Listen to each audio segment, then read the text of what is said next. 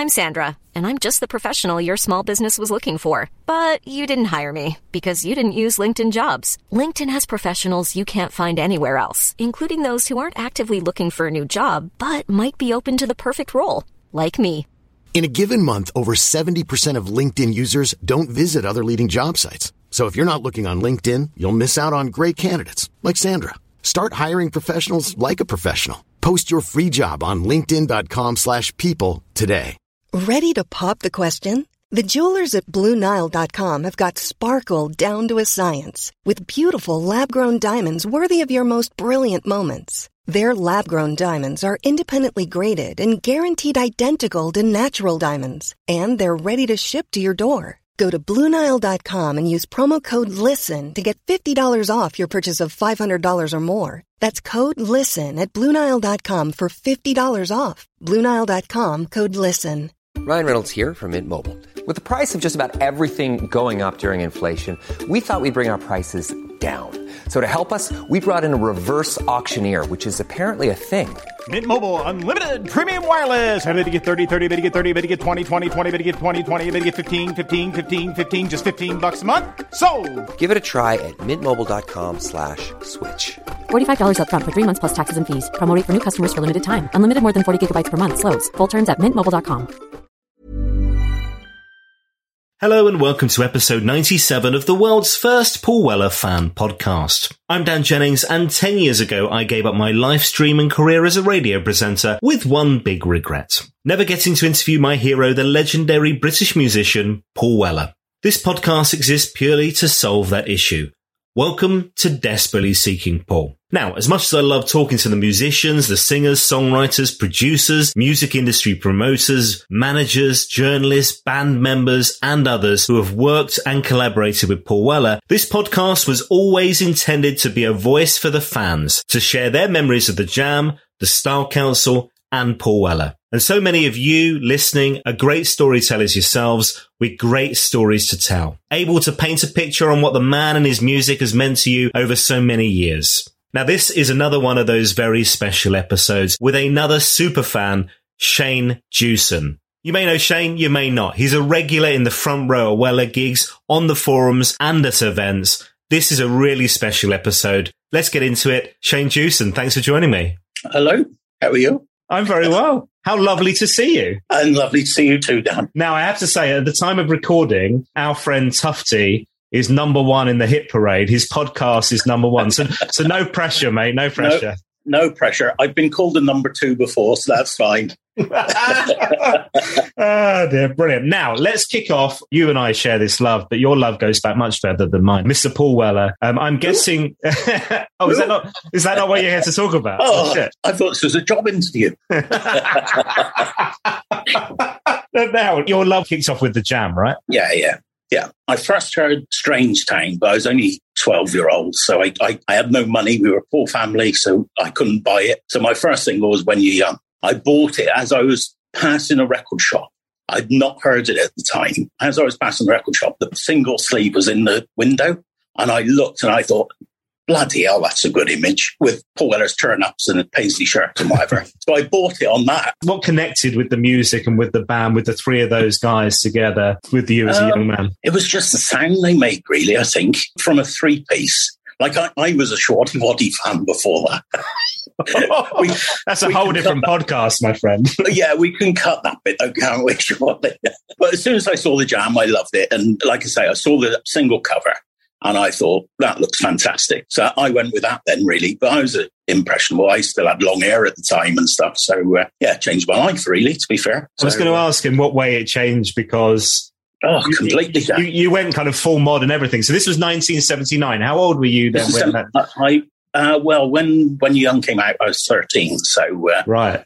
Just turned 13. I wasn't a mod straight away. I just liked the image and whatever. And obviously, 1979 is when it, mods all kicked off again. So I did get myself a Parker initially. I was full into it then. I was wearing suits to school and polka dot shirts to school, getting pulled up by the headmaster for having a Union Jack on the back of my Parker. I loved it. I loved it. One day we were walking through the, uh, I was walking through the playground at school because I was late for school because I'm not early for anything. The headmasters came over. He said, Look, Shane, you know that Parkers aren't allowed to be worn at school. Take it off, please. So I said, Yeah, sure. So I started taking off my Parker and I had a yellow, blue, and white boating blazer on underneath. And he said, Shane, put it back on and get back to class. And burst out laughing. I thought, fair play. so you were quite an impressionable young man by the sounds of things, right? Well, I'm color I'm colorblind for a start, so it doesn't really help. My discovery of Weller, as you know, because you listened to the podcast, was the solo years. So this was like, you know, yeah. 92 with the song Aha, oh yeah, and then diving into yeah. this incredible back catalogue. So for me, I never got to really experience the kind of dusty days, as people have talked about them, this kind of era of music being a bit grey. And as a young kid, they're not really being something that connected with you. And then suddenly punk yeah. kind of changing things overnight and the jam for a lot of people changing things overnight. As a young man, there was this clearly this kind of this real connection with this band that suddenly means the world to you. Yeah, I don't really remember a lot of music before that, apart from Showaddywaddy and, and rubbish like that, really. Like, I can't even remember the Beatles when I was a kid. One of my first memories is Wandering Star by Lee Marvin. So that probably sets me up for the rest of my life. the thing that's important to remember, obviously, is that, you know, YouTube wasn't a thing, social media wasn't no, a thing. Right.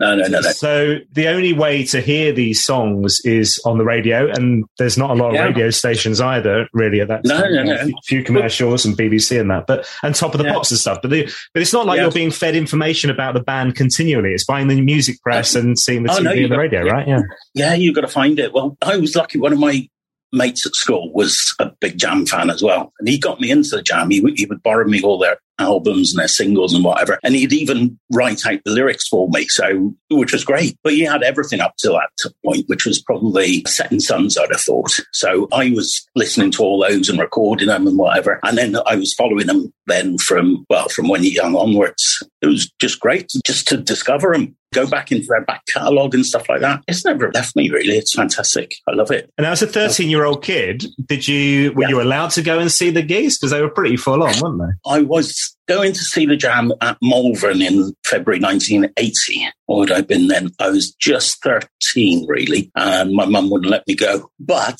three months later, I was old enough to go, and I went to see the Beats instead. oh. Uh, like my first gig was on my 15th birthday for the jam at Stafford, and that was unbelievable. Just the pure power of the band on the stage and stuff like that. It was absolutely fantastic. The thing that sticks out, two things that really stick out to me was, well, a few things. There are 10 things. There was 10 things, not, not anymore. Hang on, let me make the list. Uh, yeah, I'll, I'll go with three because it'll be quicker for you. I remember all the scooters being parked outside, which was fantastic to see. Before the gig, I, I bought two little panda pops. Do you know the little plastic containers of pop? Um, yeah. right. Well, I bought two of those, one of those for me and one for my girlfriend. And um, I had white jeans on at the time. So stupidly, my first big gig, obviously, I put the panda pops in my pockets. Now, as soon as the crowd surged, these panda pops exploded and my jeans were like pink. And I was thinking, I've got nothing to drink. and, and then the other thing that was Boy About Town when that came on because I love Sound Effects. It's my favourite album. When Boy About Town came on, Paul Weller and Bruce both did a jump where the horns kick in. But obviously it was pre horns in those days. And that just blew my mind. I thought, this is fantastic. How brave were you? How close to the front did you get, or were you kind of easy back a little bit? Oh no, I was quite quite far away from the barrier. I was probably three, maybe four people back. no, I, which, I, which, now we're a bit older is impossible, right? You need something to lean on. I've got my heart problems, so I've got my back problems and my knee problems, so I've got to lean against the barrier these days. I know, same here, man, same here. Yeah. So, so you're right in amongst it as a 15 year old oh, kid. My God, that must have been yeah. so exciting. Um, the Bingley Hall was the best because I was actually at the front. Like I was in front of Paul Weller and just the crowd surging. I wasn't a big lad then. I was probably eight stone, five foot two, 27 inch waist. Why? Why? yeah, to be in the front, but I had two my mates by the side of me, and these people towered above me. And like I was being pushed, and I thought I was going to die. That's the closest thing I've ever thought I was going to die at a gig. Honestly, fantastic. I love it. Love it. What was that? March 82, Bingley, right? I was March 21st, 1982. Oh, that's an exact date. Brilliant. And at that point, obviously the Jam, uh, you know, riding the top of the charts. We Yeah. don't yet, yet know that nine months later it's come, it's coming to an end. Yeah, exactly. Yeah. Well, the gift had just been released two weeks before. He'd be playing all this stuff off the gift, and everyone was singing along to it. And like, it was fantastic to be singing all these songs with these people who all knew the words. And within two weeks, uh, it was just amazing, really. So Did you get to meet the band at that point as well? I did. That was the first time I got to meet Paul. We got into the sound check, which there was probably 200 people in there expecting it. And it is on YouTube, so you can see me quickly on there. There's a girl I met a gig at Cannock, and she was in there as well. So I've seen her since, which is unbelievable. After the sound check, the security were pushing us all out and whatever. And I saw a gap, and Paul Weller was coming towards mix, mixing desk, and me being a brave 15 year old kid, seven stone to me or whatever, ran straight through the security up to Paul Weller and just said, Hello, Paul. And he said, All right, mate. And that was it. I didn't have a pen on me or anything. And like the next day at school, I was like, I was like famous. Like I was the person who had met Paul Weller. I think I was the first person in my town to meet Paul Weller, which is unreal, really. So uh, yeah, very sad, but very true. I love that. That's so good. Okay, well then, obviously, when the news comes through that you know front page of the was it Melody Maker? I think the- the first or Record Mirror, wasn't it? Maybe. Uh, well, I, I think. How did you hear, how did you hear the news? Yeah. Well, I was coming back from a outward bounds course in the Lake District. Um, I, we'd been there with college, and I was on the train. So I we, I called in at um, Carnforth railway station, and I saw the news on there.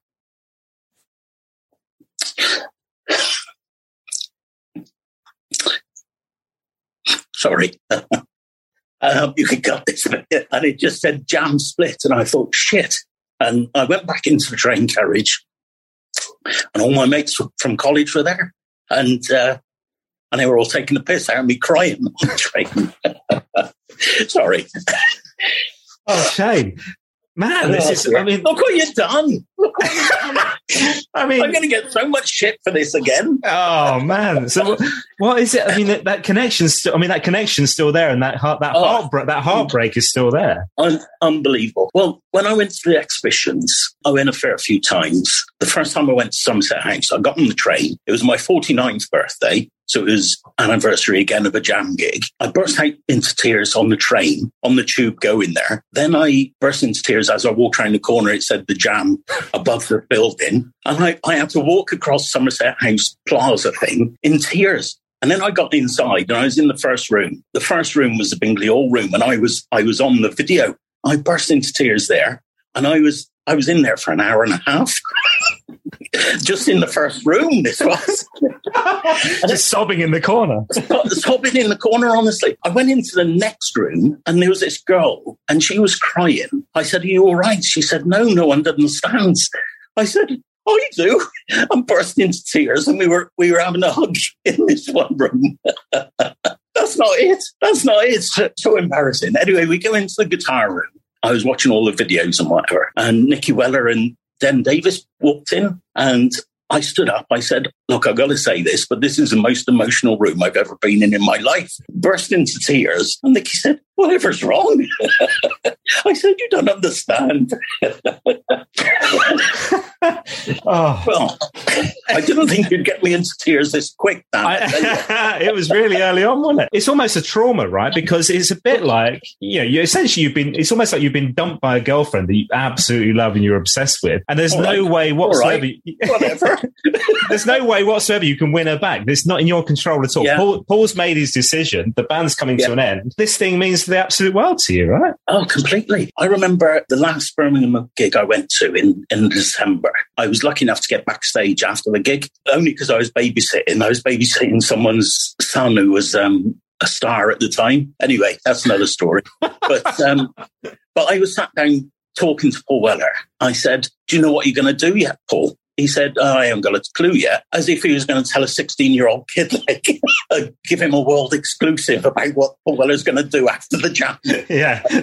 You've broken me down with your tough questioning. Let me tell you Yeah, everything. exactly. Yeah. you and your bloody boat in blazer. Ugh. just going there, it, it um, brought it all back because it was like, yeah, it was just like a cleansing, really, going to the exhibition. I think it was just, yeah, it was unreal, unreal. I was in tears every time I went, and I went 15 times. oh, man. we need a new box of tissues for Bryson, folks. When I came down to Tufty's um, podcast, Sam Molnar actually gave me a box of tissues. he said you might need those, mate. I love the connection and the and the fact that it means so much to to you and to people. Oh you know, yeah, yeah, unbelievable, unbelievable, and that that really hasn't left me really. To be fair, and my mates think I'm pretty sad but it's so ingrained in me. That, that's the trouble. It is so ingrained in me. I got into scooters, I got into mod scene and whatever, and still got scooters. I've never really called myself a mod, but I was a jam fan initially, and but i have always been mod influenced sort of thing. So yeah. And obviously, that band, it's important for us to talk about. I mean, I know this is the Paul Weller fan podcast, but it is important yeah. for us to talk about the other two. It wasn't just Paul Weller, right? oh, no. I don't think it'd be the same without Bruce and Rick, to be fair and, and it wouldn't have been. They were perfect for it. Perfect. I didn't meet Bruce when they was in a jam. I've met him since a few times, but I met Rick and Rick's a lovely bloke. Rick's really nice. So there's a couple of questions I want to ask you about those two, right? So am I right in thinking that you're the guy who asked Rick Buckler why there was no video for Eton Rifles? Yeah. He, he didn't yeah. know there wasn't one. you've done your research, Dan. yeah. I went to a um, Q&A at the Two Tone Museum in Coventry. It was open to question sort of thing. And I said, how come there wasn't a video for Eton Rifles? He said, there was. I said, no, there wasn't. He said, there was. No, there wasn't. I said, you had a boating blazer on in one in Topper Pops. You did three tops of pops altogether. He said, I didn't know that. And then he said, um, we've got a proper anorak in the audience. And I was so chuffed.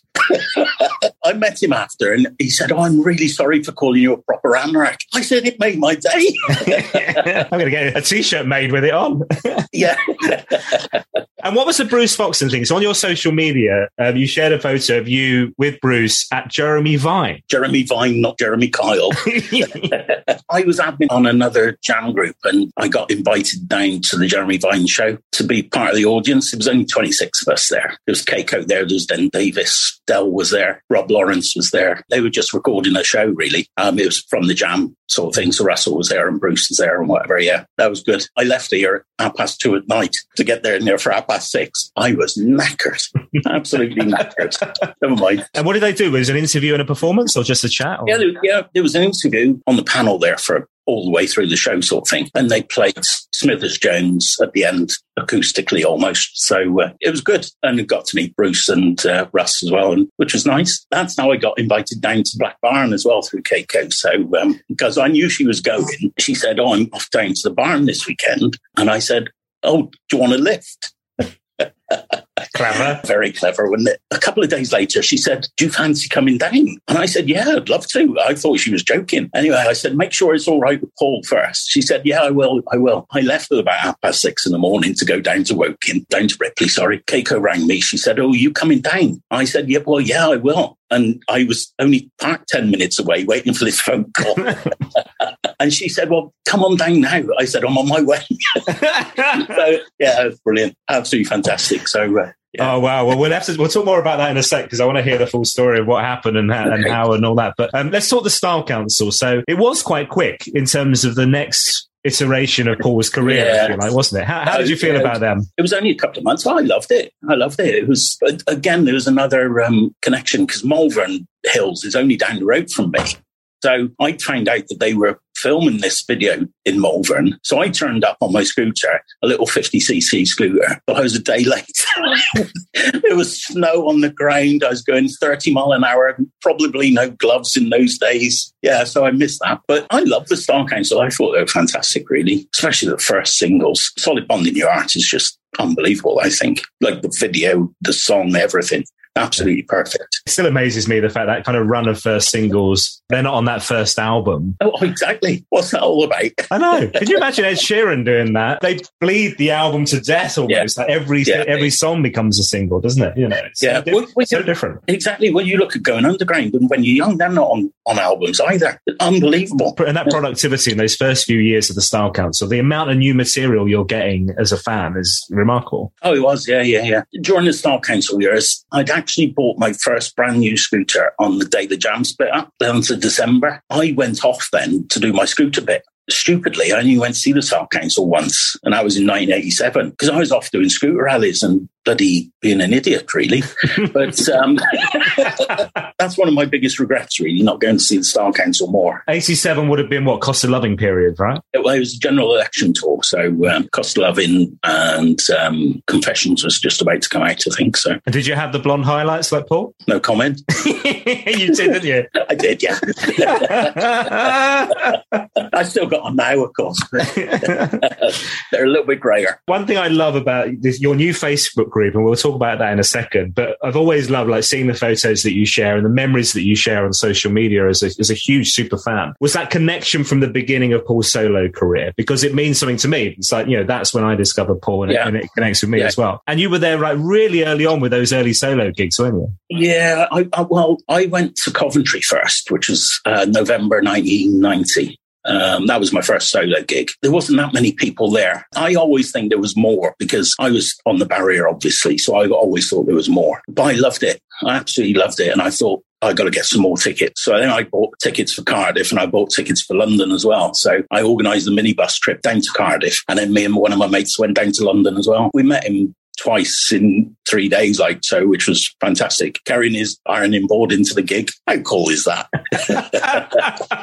yeah, I, with the photos, I was just lucky enough to take a camera um, and sneaked it in. I managed to take, I don't know, 40 photos at Coventry it was the old style camera with a film and whatever, so I didn't know what I was taking. But luckily, some of them came out all right. And then I got it in Cardiff and in London as well, so I got some decent photos. Really, it's fair to say. I mean, this, when you watch footage of those bits now and clips of around that time, I mean, a he looks so bloody cool. I love that look at that time. Oh yeah, but yeah. they sound brilliant, don't they? The Paul Weller movement and yeah. those first few years of live just. Sound, I mean, they've always sounded great, but that period, I thought they sounded so funky. Oh, they did. Yeah. Well, they, he, he did Precious for the first time, which is well, blew my mind really again. But yeah, just to hear Precious again was unbelievable. And he did, I think he did Tales from the Bank, Poor Alfie as well on that tour. And then he did a, It's Very Deep Sea and whatever on the piano. And I remember some bloke in London shouting, bring back Mick Talbot. Um, uh, but also the really exciting thing is he's suddenly, he's started to break new songs. And it's yeah. that point of yeah. which you know, he's and Tufty talks about this that that kind of period when it was. I mean, it's pretty low as low as you know as low you can get oh, yeah, in terms yeah. of like you say, not many people in those crowds and those very early gigs, right? But actually, yeah. what you're getting to hear is songs like you know Cosmos and um, yeah. you know remember how we started, and then into tomorrow, and so, suddenly he's rebuilding stuff. I mean, God, that must be so exciting. Oh, when I first heard into tomorrow, I thought this is it now. This is going to kick off, and just those first few notes on the guitar unbelievable. Funnily enough, the live bits in the video were in Guildford. I think it was Max Beesley's 18th birthday that night. I have got some photos of, of that night as well. Somewhere. It was brilliant. Yeah, Into Tomorrow was fantastic. Like, and just seeing it on the telly again as well. So seeing the video and yeah, brilliant. From that time, what would be your favourite gig of yours to pick one? Oh, um, Subterranea, June 92. I got on the guest list for a start, which was nice. I met Paul as he was coming in. I was with a lovely woman called um, Dawn Phillips at the time, just chatting to her outside the gig and whatever. And Dawn passed away last year, and she was lovely. Uh, I was talking to her outside. I said, How many times you seen Paul Weller as you do? She said, I don't know, a couple of hundred. And I was thinking, and I'd only been to about 30 gigs at the time, and I was thinking, this is big time. she had a broken wrist at the time, and she had a cast on her wrist. Paul Weller came up to us and said hello and whatever. Paul said to Dawn, she, he said, uh, Do you want me to sign your cast? She said, No, it's all right, Paul, you can do it later. And I was, I looked at her and I thought, What's this? and he did. I know our friend Helen has still got the cast. Oh, brilliant. Yeah, it's fantastic. But, yeah, Dawn was a lovely woman. I met Dawn a lot of times at uh, gigs and Helen. Subterranea was fantastic. It was a little tiny place. We got in fairly early. It'd been about six o'clock. Walked into the gig and John and Paul were at the bar. So I, I said hello and whatever and bought them a drink, which I thought was very nice of me. Paul Weller had rum and coke. So we were chatting and whatever. And anyway, the gig was fantastic. It was such a hot place. It was in the middle of middle of June, like I say. I had shorts and a t-shirt on. I was sweating like a pig. The stage, we, our knees were touching the stage. The stage was only like two foot high at the very most. So if you lent, put your hand out, which I didn't, must add, you could have touched it. I got some photos from that one as well. And the sweat on him is unbelievable because he took his shirt off for the encore. Oh, he's, top, uh, he's topless. All right. He was, to- he was topless. Yeah, just a fantastic gig. Uh, it is still my favourite gig of all time. I've got the set list here for that gig. So I've just looked at oh, what we're talking, okay. right? So uh, let's go yeah. through. So he kicks off with Wildwood. Which was played on the electric guitar. I'd been to, was it three or four gigs that week? Um, Not that tour, that week. well, there was only four gigs in the tour. Okay. they, were, they were all London gigs. He came on and did Wildwood Electric on the electric guitar, which is, uh, he played it in the Mean Fiddler the couple of nights before as well. And that was the very first time I had heard Wildwood. And that was 1982. And that didn't come out till 94. So unbelievable. Brilliant. Yeah. yeah. So we're into that. Then The Weaver. Then we yeah. have The Cost yeah. of Loving, the Style Council song. Bull Rush, which goes into Magic oh. Bus by The Who. Oh, that is fantastic song live. I wish he could do that once more. Honestly, brilliant. Yeah, yeah. I, I, would love to hear that. Arrival time. Which was, yeah, yeah. Um, I don't know that there was a, there was a B side at one point. It was a, it was a B side, yeah, yeah, yeah. Um, what else we got? Ohio, Crosby, Stills, Nash and Young cover there. Yeah, Above yeah. the Clouds. Oh my god, that is one of my all time favorites. I love Above the Clouds. That's in my funeral list. So Okay, good to know. yeah, well, sing along. uh, right, then we're into a couple of jam songs. Man in the Corner Shop, Tales from the Riverbank. Then we've got, um, again, yeah, we're talking because 92, we're talking like some of the B sides, so All Year Round, Ends yeah, of the Earth, yeah. The Loved, which is again, yeah, one of my all time favorite songs. Piccadilly Trail, The Style Council, Long Hot Summer, Style Council song, obviously, Into Tomorrow, Bitterness Rising. Again, I, I mean, he, uh, that is a great. Bitterness, Bitterness Rising. I just love putting that on the Jam Society sometimes. when when they're all having to go at Paul Weller, I just put Bitterness Rising. And uh, yeah, just a little quote off that. And I think, yeah, there you go this is the Facebook. I don't think I'm on that Facebook group anymore. I think they they. Yeah. I think they deleted me. I'm amazed I haven't been kicked off that one. To be fair. now we should talk about the Facebook groups because you've started your own now. Absolute beginners, the Jam and Beyond. Already we've got hundreds of members of this. So there are so many communities on Facebook. It must be amazing to have like these channels, these social media where you can share memories and stories with fellow fans. Well, I was fairly late to the game with Facebook. Really, I've only been on it I don't know seven years or so. So I didn't know what it was all about. I thought it was just a load of bloody kids chatting to each other or whatever, but it's for old blokes apparently. So uh, yeah, I missed the first um, wake up Woking and stuff like that because I wasn't on Facebook, and the first um, solid bond in your heart down at the Woking Football Club with Tufty and whatever. So I'm glad I'm on it. And, and like, you, like you say, I've started my own now. So um, yeah, it's going all right. We could always do with more, Dan. Oh, well, we'll, we'll, we'll, put the link in the show notes so people know that they can go ah, there. Yeah, and there's a nice, safe yeah. environment where you can all cry together about your memories. Of, yeah. um, what was the story you said you were going to come back to? You said you were going to, I'll come back to that, you said. Yeah, those, those gigs at London, I couldn't get a ticket for love nor money. I rang up Ticketmaster. I said, I'm after one ticket, see Weller the Mean Fiddler. He said, Oh, you're lucky. I've got one left. Tickets were 10 quid at that time, which was still a fair bit of money, really, I suppose, in those days, because you're talking 30 years ago now. But anyway, I rang up. They said, we got one ticket. You can have it, but it's going to cost you 100 quid. And I said, 100 quid? And he said, yeah, well, if you're not willing to pay it, you're not going, are you? And put the phone down on me. and, I, and I thought, well, I was going to pay it, but like, this like, is an actual legit ticket agency as well. It's not like yeah, I it's not like you're ringing Facebook Marketplace. well, I'm pretty sure it's Ticketmaster, but this was the very early days of Ticketmaster. So luckily, what I did was I went down to the gig beforehand. So I, I was there at like half past two or whatever, and I met Paul Weller outside the gig. And, and one, one of the blokes off another Facebook group called Andrew Davis, he met me there and he said, why didn't you ask Paul if you could get in, in on the guest list? So I did, thinking, oh, I'll never do this. He said, yeah, yeah, that's fine. Have a word with dad. So I had a word with John. He got me on the guest list. And I said, can I be cheeky and ask be added to all of the gigs? He said, yeah, no problem. that's John. He was brilliant. But funny enough, this Andrew Davis took a photo of me talking to John just after I'd spoken to Paul Weller. He put it on Facebook a couple of years ago. And it's one where Paul Weller's got like his Emo Philips hair, which is and glasses, and he looks so cool outside the Mean Fiddler. I had to look at this photo for about 10 minutes and think, is that me in the background? And it was because I don't see myself from the side profile, do I? yeah, so I got to see all, all those gigs for free. That's so, incredible. Yeah. One yeah. other thing I love that you shared on your channel as well was the and I and I have to be honest, I've always been a fan of the tour t-shirt, and I used to love the match day programs as well. Oh yeah, fabulous! Yeah, you know the tour the tour programs, brilliant. But you've got a t-shirt from every single tour, right? Since those since those ones in I, 91, 92. I've got a t-shirt, well, at least one t-shirt from each tour from 1990. Yeah, some of them because they were different t-shirts. I bought three, four, five t-shirts in a tour. Yeah, so I got uh, yeah, I got a lot of t-shirts really, but I found a load in the attic the other other week, all kept in pristine condition. They could do with an iron, I must admit, but yeah, but I'm I'm thinking about putting them in frames and having them up on the wall, sort of thing. So yeah, yeah, brilliant. Yeah. Oh god. Well, mm. I'll tell you what. When there's another exhibition, because there will be a Paul Weller solo one, you'd have thought surely at some point. Well, I hope so. You're the guy to come to, right? I hope so. Yeah, I might even do it at my house. Uh, now let's talk about um, more recent years. So um, yeah. you mentioned about the visit to Black Barn. Paul's career over the past thirty years is obviously, you know, he's released gem after gem after gem of albums, but the last few years, the you know critically acclaimed once again, number one albums once again. On Sunset is a really special album.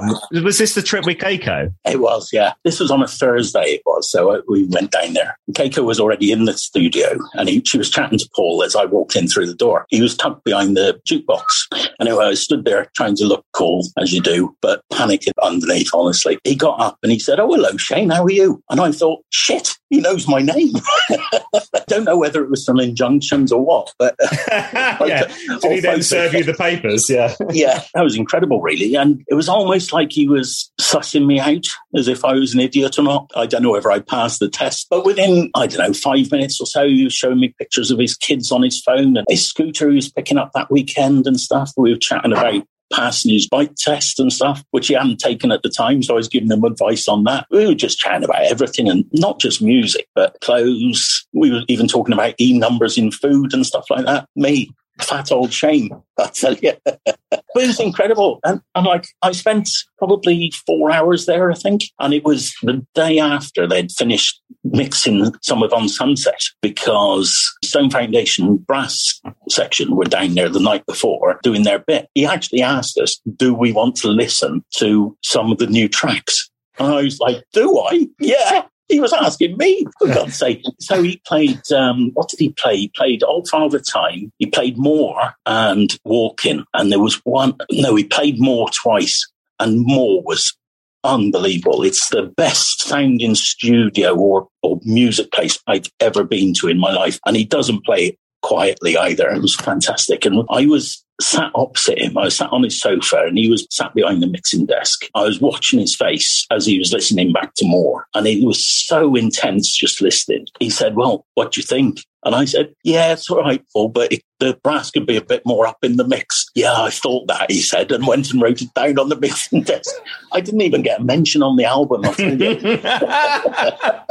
it was fun. Yeah, it was fantastic. Just watching him in, in the studio and just listening to his stories and stuff like that. I had to ask if I could have a look around the studio and he, yeah, carry on and take some photos and whatever. But he took a photo of me stood by his jukebox because I said, Do you mind if I take a photo of the jukebox? He said, Well, I'll take a photo of you, Paul Weller, taking a photo of me by his jukebox. And I forgot to get a selfie, didn't I? Anyway, the first time he took the photo, he said, uh, Oh, we didn't get Curtis in. So we had to take it again just to get Curtis Mayfield in in the background. yeah. That's unbelievable, then, isn't it? God. Oh, for me, honestly, I, I couldn't believe it. I've been following him for a long time, and not many people get to the studio, which is lovely, really. It meant a lot to me, to be fair. And then, mm. and then he said, um, Should we go for a cup of coffee down the cafe? Shall we? Yeah. So he jumped into his Mini. He went and got his Mini. Keiko was in, sat in the front, and Paul was driving. I was sat between Charles Rees and um, Tom Van Heel in the back of his Mini, thinking, What am I doing here? going down to the local cafe with Paul Weller. So I managed to catch a photo of Keiko and Paul as they were driving. And that just remains my favorite picture of all time. And I'm not even in it, but it's, it's just a reflection of Paul in the, in the mirror and stuff like that, which he did use for on Sunset video, which I won't mention, but inspired by yeah, that is incredible, yeah. isn't it? God, yeah, it was fantastic. Yeah. Now look, there's a couple of other things we should talk about as well because I know you've got stories around these. So um, Paul Weller TV appearance is always a special thing, right? Later with Jools Holland is is one of those shows that Paul does regularly. Oh, yeah. um, so tell me about yeah. this. What, what happened to this? You presumably you went along, but I did go along. It was the very first Paul Weller special in '96. I managed to get a ticket from a, a lad called um, Sash Patel. I was there with my wife at the time, and she she was pregnant with my first kid as well, Stevie. again, people think that I they were surprised I didn't call my kid Paul. That's his middle name. But so she was pregnant at the time with Stevie, and so he was there as well. So that was his first gig, really. So that was fantastic. That was recorded on a Saturday, uh, Sunday afternoon, almost done in one take as well, which was unbelievable, really. And there was Noel Gallagher there. Who else was there? Rico out the specials. David Seaman was there in the crowd. Kathy Lloyd, the page three girl, just happened to stare at me. I, I said, but no one believes me. But um, yeah, so that, that was fantastic, and that was that was fantastic way of spending a Sunday afternoon, I think. But yeah. Yeah, God, wow. what was that special for Heavy Soul, was it, or for Stanley Road? Uh, it was 96. So what was that?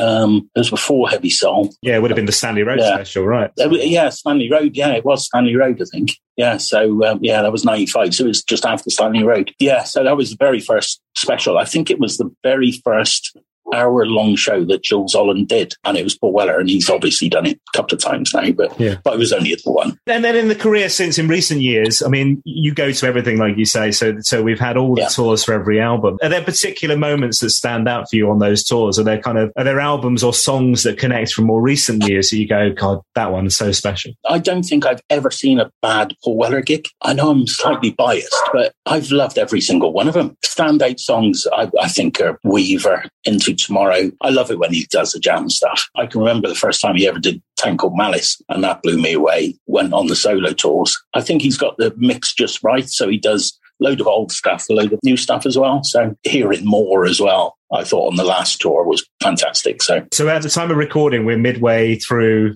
well, nearly midway through the current tour for Fat Pop and, and On Sunset and everything else. I mean, it's remarkable when you look at the set list. I was in Brighton a couple of weeks back. It's remarkable the amount of songs he packs in. But you go, hold on, you could do like another five set lists that are completely different, different songs, and they still be high quality, right? I know exactly. It's it's incredible, really. The amount of back catalogue of songs is fantastic, isn't it? Really, I'm sure he does it just for him to enjoy it, not for the fans. That's how it should be, really. I think. I know people whinge that he doesn't play bloody in the city or going underground or whatever, but he's got to be happy with it as well, not let alone us. So yeah, you've, still, uh, you've got to connect with the songs. I mean, but you think yeah. even in the current tour, there's nothing from True Meanings. you go, what? No, you do wonder sometimes where, where he comes, comes up with this stuff. But like, oh, what did he play on the last tour? I think it was only three songs off on Sunset, I think, which is incredible, really, because that was number one. Like, I went to the Coventry gig last tour in the Oxford gig. And he was on stage for like two and three quarter hours at Coventry, did 36 songs or something stupid. And there was no support. He just came on and did it. My bladder would have just been screwed.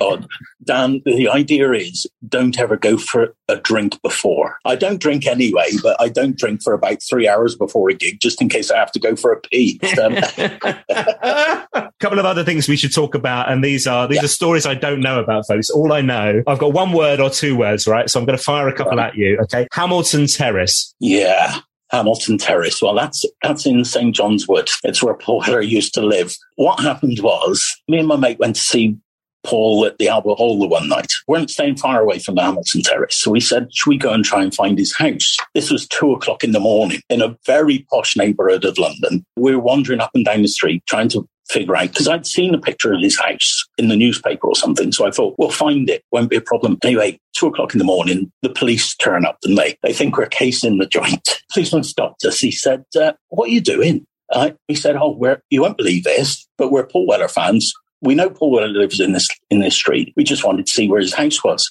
He, said, You do know it's two o'clock in the morning. Yeah, I know it's two o'clock in the morning, but we want to see Paul Weller's house. He believed us after a while and he was saying, Well, that house over there is Paul Weller's house. That is Vinnie Jones's house. That's Gary Lineker's house. And he was pointing out all these celebrities. He said, Oh, I suggest you piss off home. I love yeah, it. that was quite funny. But I'm not a stalker, Dan. is, Paul, is Paul aware of these stories? You might not be able to back, get back into Black Barn. I, I, I can't tell him these stories. Bloody hell. Right, Send is another word I've got, which is a place near Woking, right? It is a place near Woking. Hold on, didn't he used to live there as well? Yeah, Vicarage Lane, I think it was called. Anyway, you know when I said I'm not a stalker? we went to a there was a jam jam appreciation day, I think it was called, or something like this, down in Woking. I was there and we watched the jam with two M's, the tribute band, which was one of the first ones. And I was stood between Nicky and Ann Weller and Rick Buckler watching the jam tribute band, which I thought was amazing. I know that's a little bit of a side, but that's why I was in Woking. Brilliant. I didn't, No, brilliant. I didn't go down there just for that reason. Yeah, after the gig again, me and the same mates, we said, should we go and find his house down in Send? So we went down to Send, found his house. It had all these big black bars around the around the gates and whatever. Anyways, his uh, yellow pages was on the floor. So my mate pinched the yellow pages because it said Weller on the front. There was a um, footpath all the way around his house. And like, again, this was about half past one, two o'clock in the morning as well. The music he was playing, because obviously he was in, he was playing a load of ska and reggae at about a million decibels. And we were listening to it as if we were in a bloody gig. Honestly, like I say, I'm not a stalker, Dan. Royal Albert Hall, we should talk about as well. This is another one, video recording. Yeah. Well, again, me and the same mate. We- this guy sounds trouble. yeah, he started it all. I tell you. Yeah, we both took um, Sony handycams down to record the gig because we were sat on probably the second level. So we were sat about three people apart. We both started filming, and in those days you had a little red LED on the front of the camcorder. So I put some Blu-Tack over mine. So I was filming the gig. He was filming the gig. He got caught with his handycam. They took that off him. I carried on filming. So I managed to film the whole gig. This tour, I did the whole UK tour. So I was going home, recording a load of videos to sell to pay for my tickets for this this tour. It was funny because you, you'd start down south and you'd get like a tenner for these videos, and they were good. They were right. So I was getting about a tenner down south. Further north, you got Newcastle. We were getting a fiver for them. Glasgow, we were getting two quid for them. And I was thinking, well, two quid's better than nothing. I managed to pay for all my gig tickets just by selling videos. yeah. So, um, but it, it, I did share it the other day on YouTube on, on my site, I think. So, um, so it is out, out there on YouTube. And a lad called Tony Johnson came up to me in Rotterdam when I went to see Paul Weller in Rotterdam a couple of years ago, and he said, "Are you Shane?" I said, "Yeah." He said, I bought a video off you of Paul Weller at the Albert Hall. And I was thinking, shit, he wants his money back. He's complaining it's not high definition. complaining. He said, well, it was in high definition. That's the trouble. It was in Hi8 stereo. I said, oh, you can't have your money back. He said, no, I loved it. He said, I just recognised you from back in the day. Oh, that's so cool. Well, brilliant. Yeah, that was funny. I love the idea of just going, do you know what I'm going to do every night of the tour? I'm going to do the whole lot and go through. I did five nights in a row at the Royal Albert Hall in 2010 was, Yeah. my, was my one Yeah. I, I did, but I've not done that yet.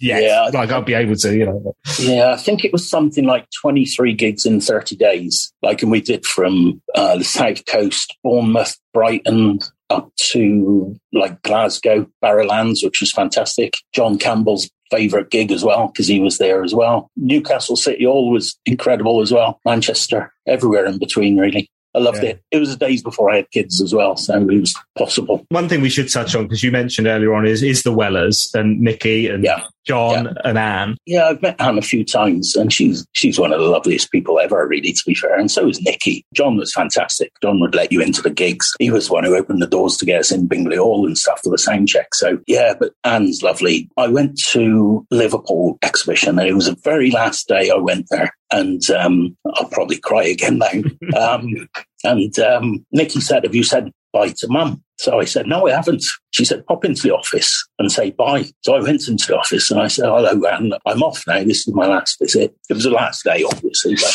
I said, it's my last visit. Um, I just wanted to say thank you. And she stood up and she said, well, if it wasn't for people like you, we wouldn't be doing this. And like I burst into tears as I am now. But, uh, yeah, it was fantastic. And she's she's lovely, honestly. She really is. And didn't you ask her what her favourite song is as well? Oh yeah, yeah. That, that was on the Jam Appreciation Day. Her and Nicky had set up a record stall. So she was, they were selling stuff like demos and early promos and stuff like that. We were chatting the way to her and I said, what's your favorite song? And she said, oh, it's um, All the Pebbles on the Beach. And Nicky looked around at her and she said, you know the Paul tells you off for saying that. It's broken stones, mum.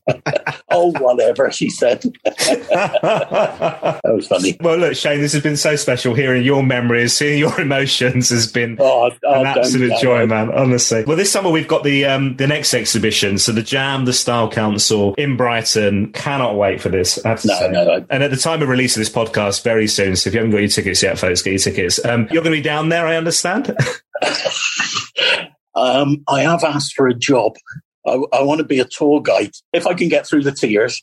so yeah, I, I, I, have mentioned it to Nicky, and hopefully I can do something down there. I'm really looking forward to it. I want to stay down there the whole month if I can, and just um, pop in there every day or something. So come and say hello. Shane, this has been such a delight to spend time with you. Um, as you'll know, as you listen to this podcast, there's um, there's a couple of questions I need to ask you before you go. All right. Oh, I was dreading this bit. Yeah, go on. so you're allowed one Paul Weller song for the rest of your life. It can be the Jam, the Style Council, or solo. What are you going to go with? Well, I've got to go with When You're Young. First single, first thing I bought. It's always been with me, really. So um, it's going to be played the last song of my funeral as well. So uh, just to cheer people up, obviously. not not that people will be sad, I expect, but there you go. oh dear. Well, no, it's uh, it's funny, isn't it? It's those songs that connect with you and just stay. I mean, that's what I'm trying to do the maths now. That's 43 years, is it? 43 years, yeah. Yeah, yeah in August 16th, roughly. Final question. Purpose of this podcast yeah. is obviously to talk to super fans. It's to talk to people with connections to Paul, who have worked with Paul, played music with Paul, lovely people like yourself. But really, deep down, it's for me to get the interview with Paul Weller that I never managed during my radio career. Um, I'm not sure if you're helping this situation or not, to be honest, with your stalking stories, but we'll see. it won't take any attention to me, I tell you. if it happens, what should I ask him? I've thought about this and I, it's not so much a question; it's more of a statement. In, in the um, about the young idea video, he he said, "I don't know whether it ever made a difference letting people into the sound checks, but like it made a t- complete difference. I think." That if I hadn't been left into that sound check, I think my life would have been completely different. Just having that connection with the fans, I think, is incredible. To let people in for a sound check. No one does that. Like Tufty says, you can't imagine Elton John doing that, can you? Yes, that's more of a statement, really, more than a question. So I don't know if that answers it for you. I like the idea. I mean, the thing is, I, I think it's a great because the thing is, obviously, as a 13 year old kid, you can't necessarily afford the gig, right? I had my first ticket off my dad for my 15th birthday. It was uh, four quid, I think. And that was a lot of money. My dad didn't have a job at the time. Living in a council estate and stuff like that. So it was a lot of money for us, really, to be fair. My first job, I was only earning 25 quid a week on a yacht scheme and whatever. So it was a fair chunk of money. And we never had a car. I had this ticket for Stafford and I didn't have a clue how I was going to get there. I didn't even know where Stafford was. it was just because it was on my birthday. That's why I wanted it. but yeah, I was thinking because yeah. like, uh, obviously they don't do that now. It's not like a Weller solo gig, folks. You can't turn up and get into the sound check, as far as I'm aware. I was thinking how cool that would be because it, it's kind of. I mean, one thing that's great about the solo gigs now is you do see people of all ages. So it's not just it's not just old gits like you and I, my friend. Yeah, yeah, yeah. But, yeah, know, yeah. Um, but actually, you go if there was a sound check in the afternoon and like 13 year old kids could go along, they might discover just, Paul's music more, you know? It, exactly. Yeah. It, it, was a fantastic idea, honestly, just letting those kids in. It, it was like your own private gig. When I went in, I didn't know about sound checks at the time. I thought, what the hell is this all about? Like, do they know that we're here, sort of thing? And we're all running in, and and like I'm thinking, shit, we're at a jam gig before a jam gig. That was incredible. But you just imagine doing that now like you say, getting people's interest from kids and stuff like that, and it like a matinee show. Yeah, not that it's, not that it's come to that yet, surely. well, for me, soon it might need to be. You know. yeah. Hey man, this has been so great. Enjoy the gig tonight. I know you will, and and tomorrow night, and the next yeah, night, and tomorrow, and next week, and the week after. Yeah. no, no, I've really enjoyed it. Yeah, I've loved it. Thank you for asking me for a star. I'm only a fan My thanks once again to Shane Jewson. A real joy to hear his stories on the podcast. And make sure you head to my website. All the show notes, loads of pictures and information from Shane on there is paulwellerfanpodcast.com. And if you enjoyed listening, there are various ways to show your support. Number one, you can buy me a virtual coffee or get some of our new exclusive official merchandise on my website, paulwellerfanpodcast.com. Number two, you can get your tickets for the live podcast we have coming up, Halifax, as part of Paul Weller Day on July 3rd when he plays the Piece Hall. Plus, the big exhibition in Brighton, This is the Modern World. Details on my website. Number three, you can share a link to this podcast on your social media channels. It really does help to spread the word. Put it into the Jam, Style Council, and Paul Weller forums as well. Get in touch on social media, on Twitter, at Weller Fan Pod, or on Instagram and Facebook, Paul Weller Fan Podcast. Thanks for listening. I'll see you next time.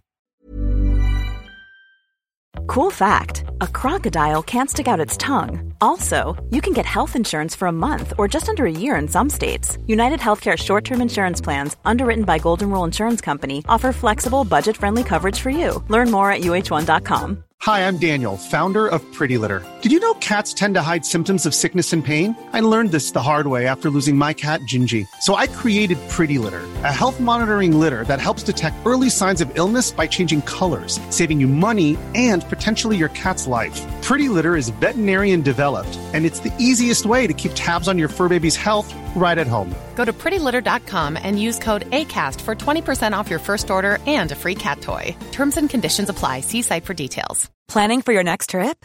Elevate your travel style with Quince. Quince has all the jet setting essentials you'll want for your next getaway, like European linen, premium luggage options, buttery soft Italian leather bags, and so much more.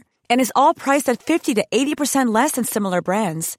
Plus, Quince only works with factories that use safe and ethical manufacturing practices. Pack your bags with high-quality essentials you'll be wearing for vacations to come with Quince. Go to quince.com slash pack for free shipping and 365-day returns.